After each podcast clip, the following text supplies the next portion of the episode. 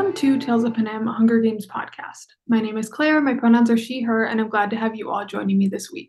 Make sure to check out my social media, which is at Tales of Panem on Instagram, Twitter, and TikTok for updates, episode information, and more. As I'm sure many of you noticed, it has been a few weeks since my last episode. Um, I do apologize for that.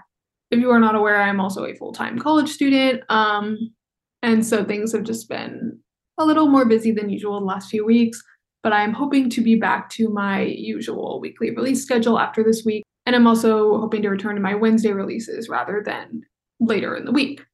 Um, but anyway, I'm back now to talk about a brand new book, The Ballad of Songbirds and Snakes. Very excited about this. Um, as we are aware, the movie is imminently approaching. And by imminently, I mean it's still in like six months, but I'm very much in the headspace. So to me, it is imminent. Um, and I can't think about anything else. But I love this book. I'm very excited to talk about it. This week's episode is going to cover chapters one through five. And as usual, I'm going to start off with a brief recap of the chapters. We follow an 18 year old Coriolanus Snow on the day of the reaping. He has been selected as one of 24 Academy students to mentor the 24 tributes for the 10th Hunger Games. However, he is dismayed to learn that he has been assigned the female tribute from District 12. His tribute's name is Lucy Gray Baird, and when her name is called at the reaping, she slips a snake down the dress of the mayor's daughter and then proceeds to sing a song. Coriolanus meets Lucy Gray at the train station when she arrives in the capital, and he ends up being transported with all the tributes to the zoo, where he is placed in a cage with the rest of them. He decides to use it to his advantage, taking Lucy Gray around to say hello to the crowd and the cameras. After the stunt at the zoo, Coriolanus is called to meet with Dr. Gall and Dean Highbottom. Highbottom lectures him for his behavior, but Gall believes it shows promise and creativity. Coriolanus returns to the zoo where he finds his classmate Sejanus Plinth attempting to offer the tribute sandwiches. They are wary of him, but Coriolanus takes a few and eats some with Lucy Gray, encouraging the others to take some as well. Sejanus asks Coriolanus to trade tributes with him, having been assigned the District 2 boy, but Coriolanus declines, opting to keep Lucy Gray as she has already become a crowd favorite. So, something I'm sure we have all noticed right off the bat is that this book is much longer than all the other ones. Um, there's more chapters, so I'm doing because all the previous books were three parts with each part having nine chapters. This book, each part has 10 chapters, so it's going to be five and five instead of five and four, which just means there's a lot more for me to talk about. Um, so I'm going to get right into it. There's a lot of interesting stuff that we get right off the bat with this book, which was very exciting to me when I first read it three years ago, literally on the day it came out. I was at the bookstore um, reading it because it's first of all it's told in third person rather than first person like the other books because obviously all the other books are first person narration from Katniss's perspective. This book is very interesting because while it is third person, it is also very much still from Snow's perspective. You know, we're getting everything through him. And so we're not getting him directly as the narrator in that like it is not being told first person by him, but it is still being told through his eyes from his perspective. We're still inside of his head. Um, and I actually think this is a really great choice because I personally don't really want to read a first person point of view book from his perspective, but I do love that we're still being like contained to how he sees the world because that's like the whole point of the book is like, you know, we know him as the evil ruler of Panem, but right now he is an 18 year old and what's he like?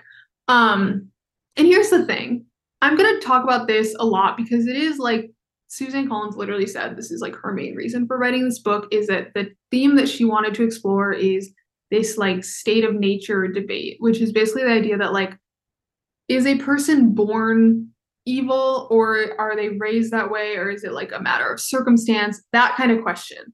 And the thing with Snow is that like we see right off the bat that he has had some hardships in his upbringing. Like we know that his family has lost their fortune and they're now at the point where like they can barely afford to eat. Like things are tough for him.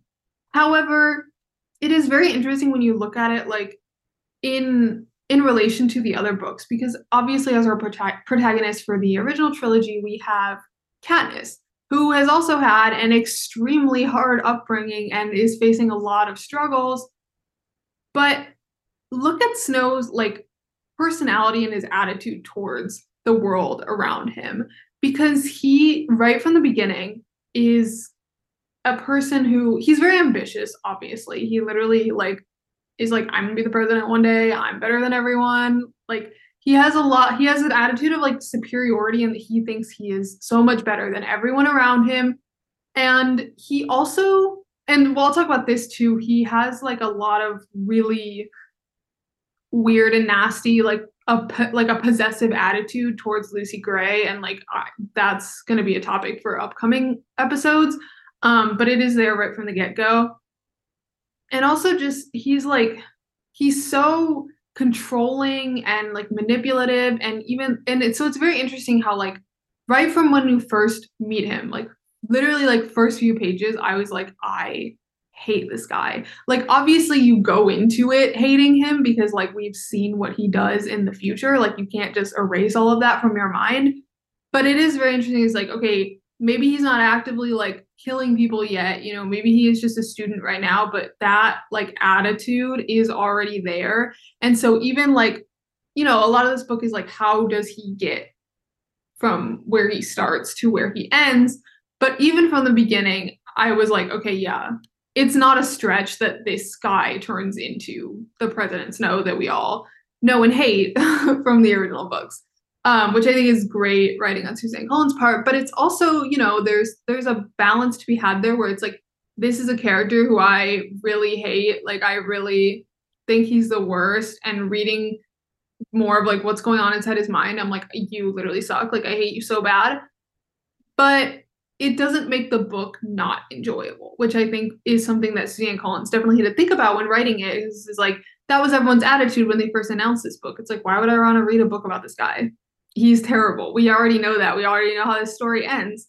Um, and so I appreciate that one, she didn't try to make it, it like, oh, look, sad little snow, poor little meow meow. Like it's not that kind of book, but it's also not like, why am I reading this long book about this guy who I hate and I just hate reading about it? Like it's it's there's a very interesting like intersection between those two things. And I think that she landed it perfectly.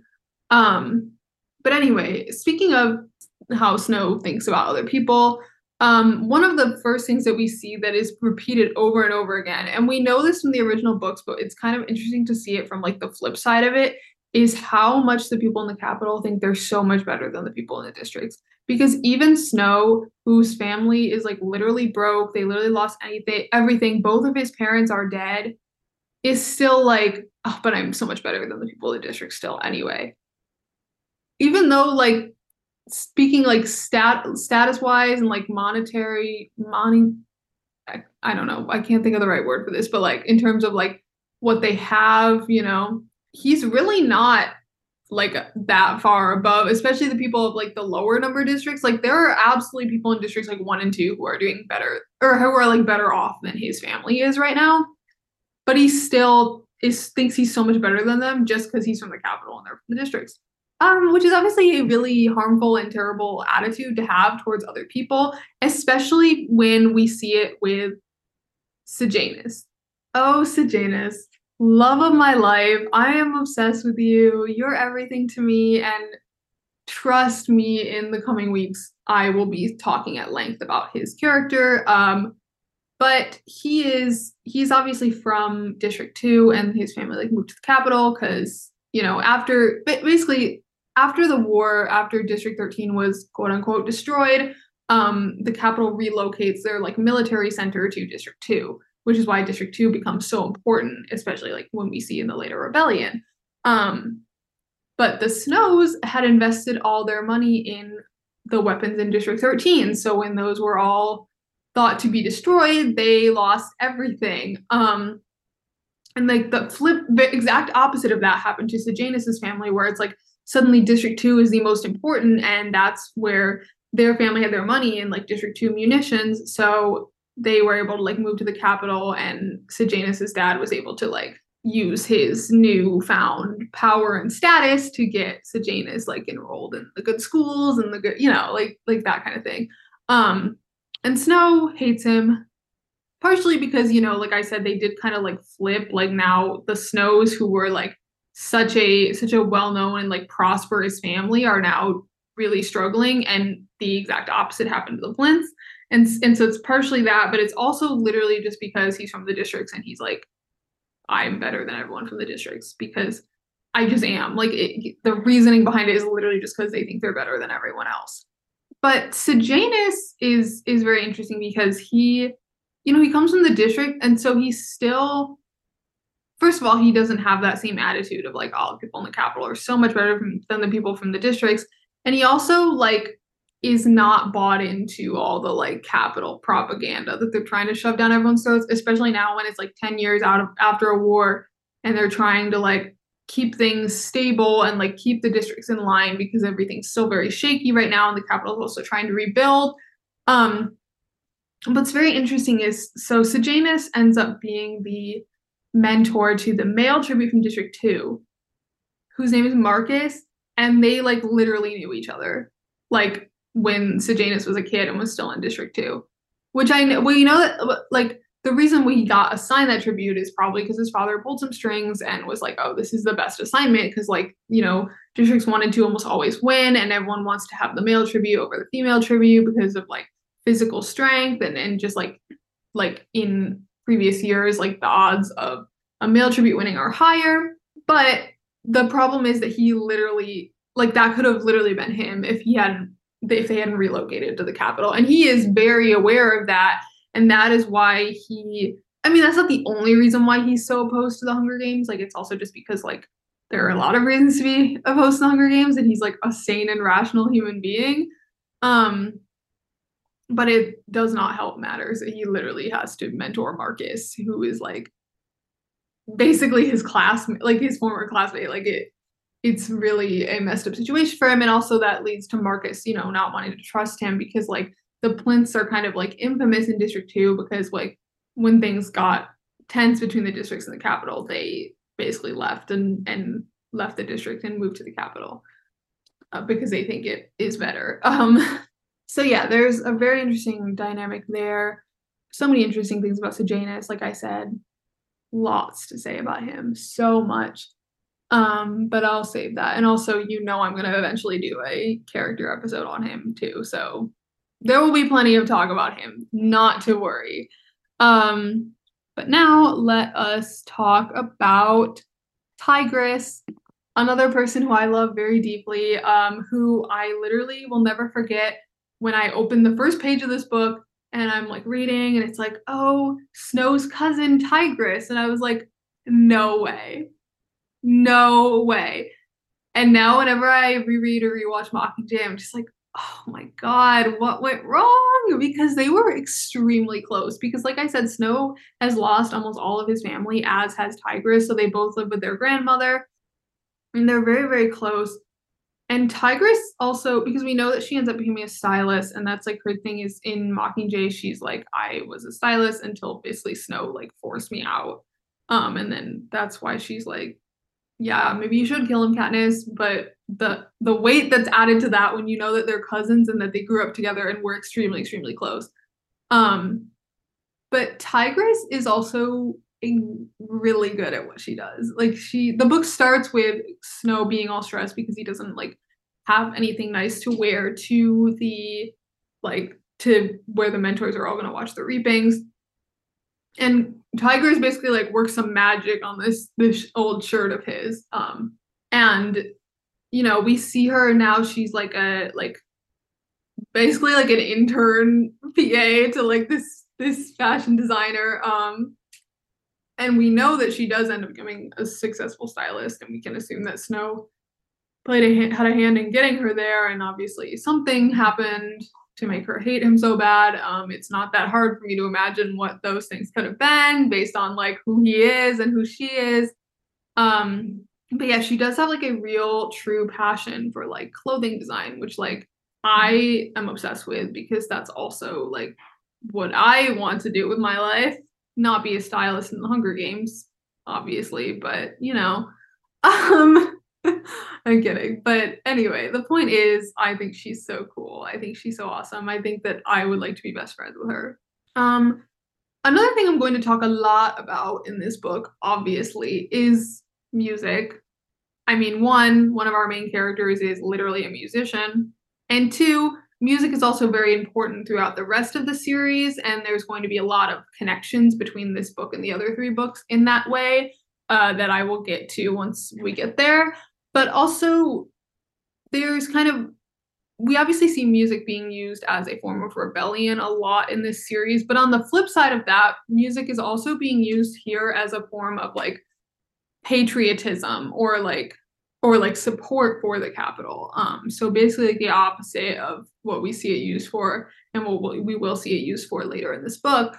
Um, which I'm like the main scene that I'm talking about here is like at the um how Snow's grandmother will like sing all the lyrics to the the like national anthem basically and how like they sing it at school. And it's like again this entire series is very much like hey guys let's evaluate our real world while also looking at it through a fictional lens because like you know there are some real world connections obviously because that's the whole point.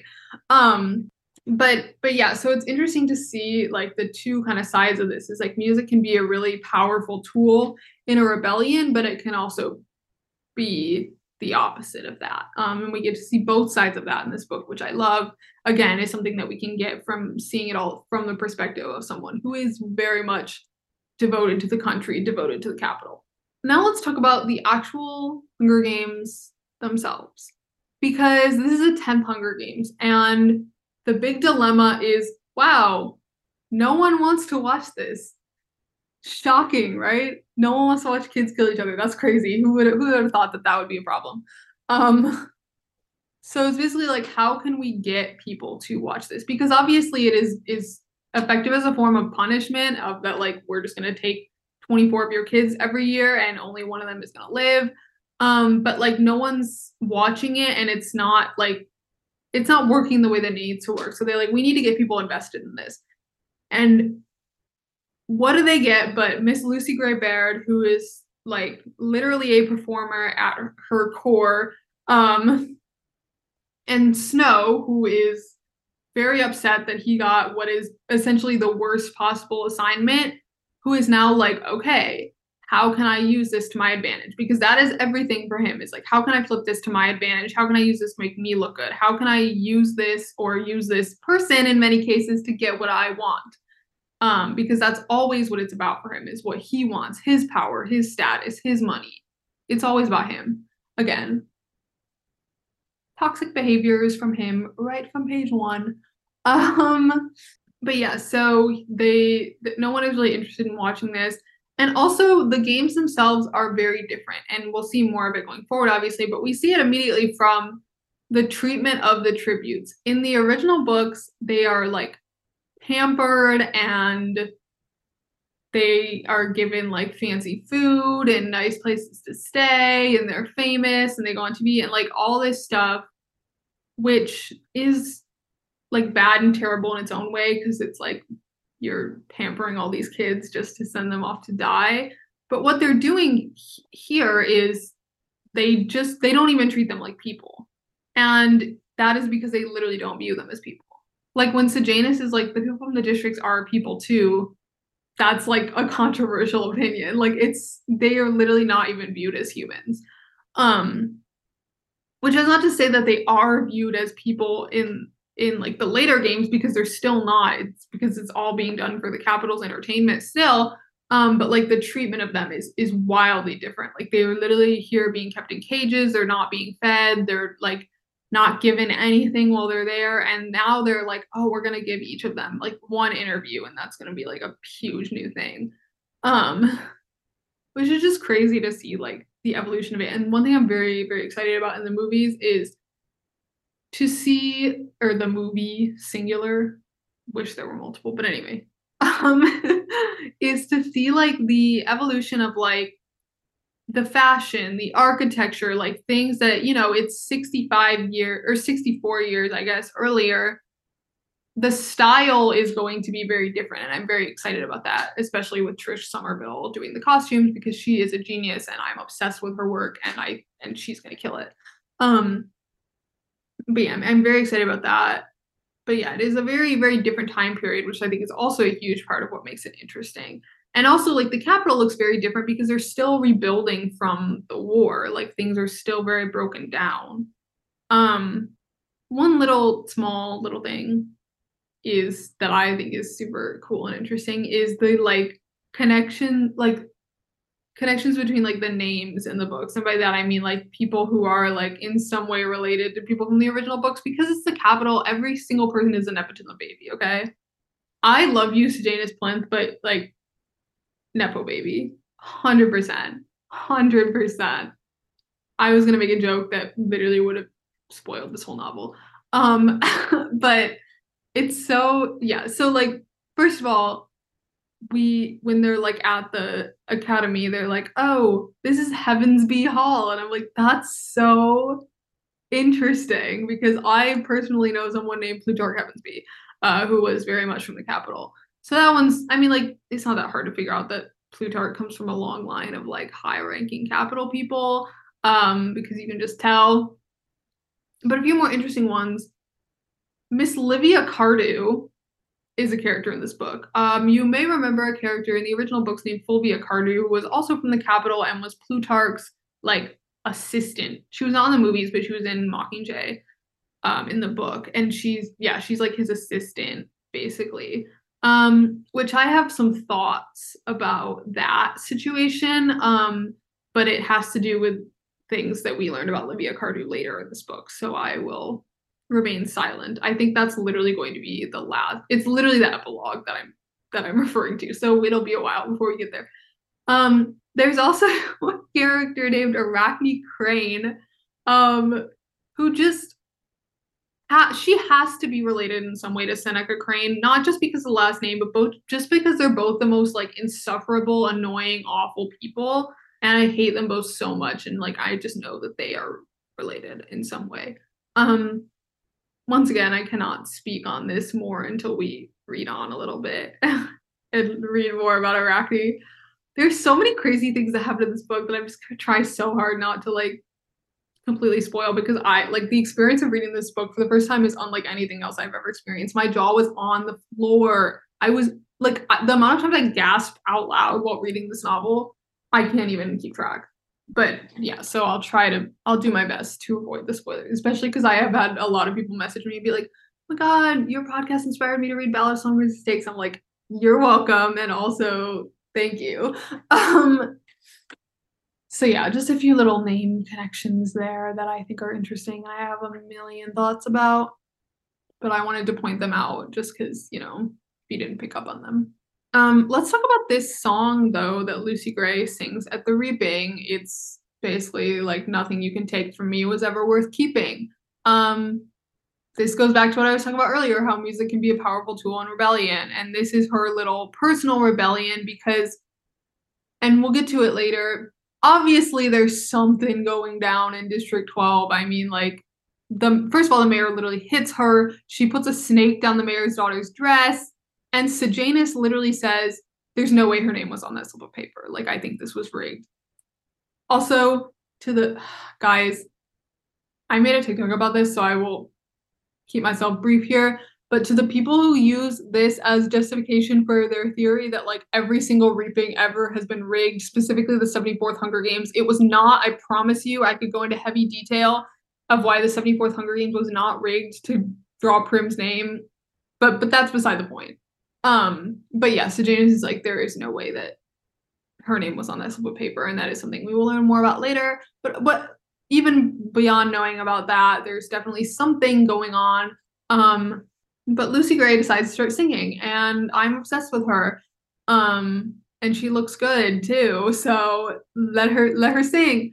But yeah, she sings a song that's basically like nothing you can take from me was ever worth keeping. It's you know being about like they can you know they I mean, this is literally after she's been like physically assaulted by the mayor, and it's like you can do whatever you want to me. You can send me off to the Hunger Games, but like the parts of me that are important, I will keep. Um, Peeta Mellark would love would love Lucy Gray Baird in general, but specifically this moment because that was also his whole deal going into the games was like I don't want them to change the kind of person that I am, and that's like her whole thing is like I'm not going to let them like take what makes me special. And I, I'm so obsessed with her, guys. You don't even understand. But yeah, she sings this song, and not only does it like get the attention of the people in the Capitol and make them be like, okay, she, you know, this is a person to like look after or like look out for because she's not what she seems or she's more than just like the female tribute from District 12. Um, but it also is just like a really powerful moment for her. And like in ter- in terms of like in terms of like character introductions, Hall of Fame right here. I mean, this is so good. Like, what better way to introduce her character? She's iconic. I love her. Um, I talked about music being a effective tool slash, in many cases, weapon. Um, another thing that, and like the series is literally called The Hunger Games. Food is often the most powerful weapon if you can use it properly. And by that I mean like the the capital the capital always uses like withholding food as a weapon. Like we see that in the original books. There's that whole portion in, in Catching Fire where they basically like cut off the district's food supply and like basically are trying to like starve them. And the people of District 12 are like always starving. Um, and it is a way of controlling them. And that's what like the tesserae is because they like put your name in additional times and get food in exchange for it. Um, but the districts also use this in the first war is basically like they do it in the second one too, but the, just focusing on the first one for now. Um, which is where we get to there is some cannibalism happening during the war. Um, and one thing that I find interesting about this, which feels weird to say, but whatever. Um, in the very first in in the Hunger Games, um, Katniss references like a previous games in which there was a tribute who would like basically like eat his that dead fellow tributes. Um, and the Capitol like shut that down real quick. So like the only basically the only thing that's like a no-go in Hunger Games is cannibalism. Um, which is on one hand it's because like no one wants to watch that, but also like they want to watch kids kill each other, so the bar is really low. Um, but I also think it has, takes on a whole new layer when you realize that like that cannibalism was like an actual thing that they had to resort to during the war, and it is like it's it's like burned into their memory. You know, like Snow talks about this memory he has of Nero Price, who is Persephone Price's daughter, but or not daughter, father. um, that's not really relevant right now though. Um, like sawing off a dead person's leg to feed to his family obviously a very scarring memory for like anyone who would have to experience that but it's also you know it's very fascinating to me because um like that ends up being something that even 65 or 74 years later it's still like we remember. Maybe we weren't there but like our our parents were there or like our grandparents were there and remembers that was like a shameful time for us. Um because you know the capital people like to think they're so above everyone else and like hold themselves to a higher standard but like during the war they had to do some pretty gross things to survive and some pretty low things to survive. And snow still manages to maintain some superiority about it even though they like are left with nothing after the war.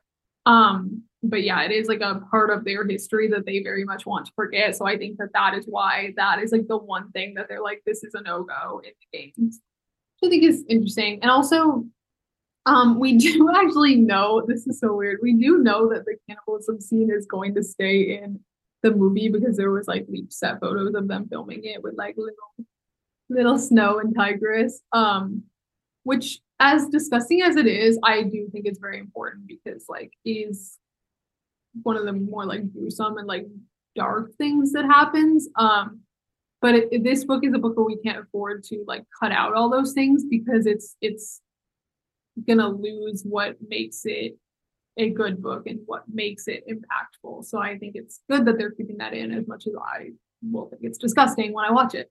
Um, speaking of things being cut from movies, let's just put it out there now. Pluribus is not going to be in the film. Um, this is devastating to me for many reasons. One, First of all, I have a question about where someone is going to get something later in the book that I will not say. Um, but it involves Pluribus, and I'm like, we need to work around for that.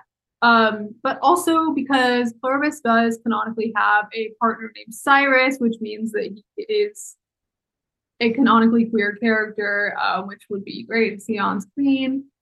But alas, he is being cut. Which you know it was great to see like queer representation in this book and it would be better to see it on the screen because obviously the movies are always going to reach a wider audience. But i digress. I just wanted to put it out there. But anyway pluribus in the book and slays let's talk about something that i also talked about during the original books about like the ch- people's children being used as like the weapon against them which we see with like the hunger games and then we see it in like their strategies later in the war and obviously in like the events that lead to Prim's death. Um, but there was this quote that really made me think of that, um, where it says people were easy to manipulate when it came to their children. But it's also very interesting because Snow also notes that like during the war there would be like starving children out on the street and like no one would help them or like people people were so focused on themselves that they like so it's all like, oh, people would do anything for the children. Like the children are so important. But then it's like in when times get hard, no one really cares about the kids unless it's their own. And that's so interesting when you think about the fact that like the Capitol is totally fine putting killing 23 kids every single year in the games.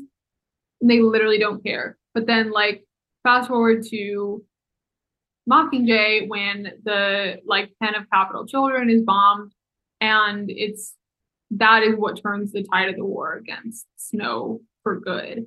Because even like the people at the Capitol, it's like, okay, but my kids were in there. It's like you guys have been willingly and like enthusiastically killing the district children for 75 years. And so that is kind of the idea here is that like, and it's the same thing, like people are literally at the zoo, like looking at the tributes as if they are not human. And it's like those are children too. But when like but no one cares because they are from the district and they know who them them. Um, or at the very least, they view them as like lesser than them. It's super messed up. Yeah. Mm-hmm. Absolutely it is. Um, and there are just some lines in this book that I'm like, oh my God. And the fact that it's like coming from in a lot of ways from Snow's perspective, where he's just like, yeah, this is like normal way of thinking. And I'm like, it is not, I promise you. Like there was one line, um, where they're talking about avoxes and he's like oh yeah my grandma always says like tongueless mer- workers make the best workers. And i'm like uh, okay girl no um i hate the Grandma'am so much so so much which like obviously is the point but like god every time she's on the page i'm like please get off. Um yeah but there's so many lines that just make my jaw drop being like how can a person think like that? And he's like that's normal. And i'm like Ugh yeah, I guess you would think that, but it's really not, I promise. um, but yeah, and then they're like, yeah, they're at the zoo literally like letting their kids like treat these tributes like animals and they don't see a problem with that. And I'm like, yeah, okay, like your kids don't know any better, but like you're a whole adult, okay?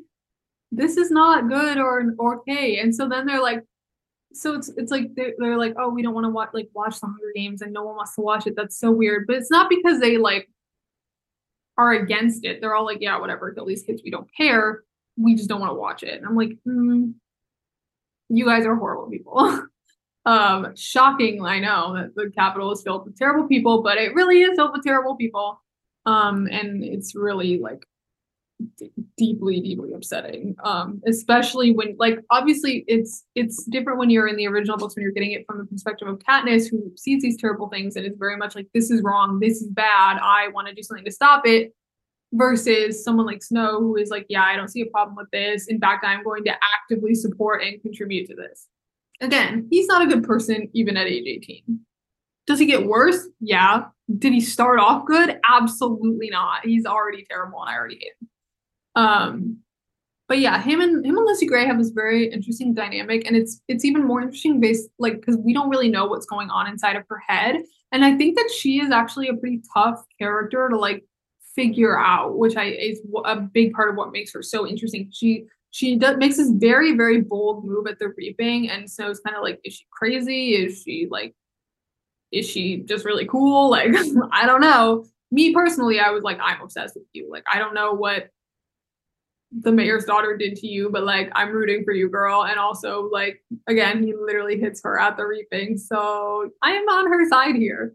Um, and also like hello, she shows up in a rainbow dress, sings a song, like I'm obsessed with her. Anyway, I've said it like 30 times, but I'll say it again. But you know, she's hard to figure out literally up until the end of the book, like her even at the end, like her her motives for like the things that she does later in the book are never really made clear because we're getting it from Snow and we don't really know. And obviously he is very inclined to think of her in a certain way. Um and I think that that is is genius on Suzanne Collins' part. And I it's a similar thing of like how it's how well she wrote how well she wrote the original books from Katniss's perspective, where it's like she is not the most reliable narrator. Um, and so you kind of have to put a lot of things together on your own, and it's kind of the same here. It's slightly different because, like I said, it's in third person instead of first, but like there is still a lot of elements of that of you having to be like, okay, is this person actually the worst, or is Snow just kind of making it seem that way? Like, like when Snow's like, I literally hate Sejanus so much, and then you actually see Sejanus as a character, and you're like, no, he's cool, you're the worst, like that kind of thing. Um, and with Lucy Gray, because Snow can never truly figure her out either, and so we have to work even harder to see like what part of her character is just an act and what parts are real. Like she knows that she's probably to die, but she's to do whatever she can to not die. Um, and also she realizes that like having her mentor think that she like or like be on her side and like having the people care about her is only going to work in her favor. So she really plays that up. And so Snow doesn't even know if it's because she like actually trusts him or likes him or because like that is her best strategy and it's something that we as readers have to really like look at and and think about as we are reading the book. Um in conclusion, Suzanne Collins is such a good author. Um but yeah, I think that there's so this book is just so good. Like I every time I I'm rereading any part of it, I'm just like, wow, Suzanne Collins knows how to write so well. Like I am just I'm in awe of it. Um and yeah, just like I I was all I was like wary of this book not because I didn't trust that Suzanne Collins could write a good prequel. Like I'll literally eat up anything she does. She's never written something that I didn't like but you know it's like this series is so good. It means so much to me. And it's like okay now we're really moving away and moving to like a new time period mostly new characters and it's about snow and like it's so hard to like read the hunger games and not have like katniss everdeen there you know or in my case Haymitch Abernathy um but i really was like so so blown away by this book and how good it was. Um and i will hopefully be able to say the same about the movie Thanks for joining me this week on Tales of Panem. For those of you reading along with me, next week's episode will cover chapters 6 through 10 of The Ballad of Songbirds and Snakes. If you have any specific questions or topics you'd like me to cover, you can DM them to me on any social media or send them to my email, which is talesofpanem at gmail.com. If you'd like to leave a review or rating of the podcast on Apple Podcasts or Spotify, it would be very appreciated. Thanks again for listening, and I'll be back next week.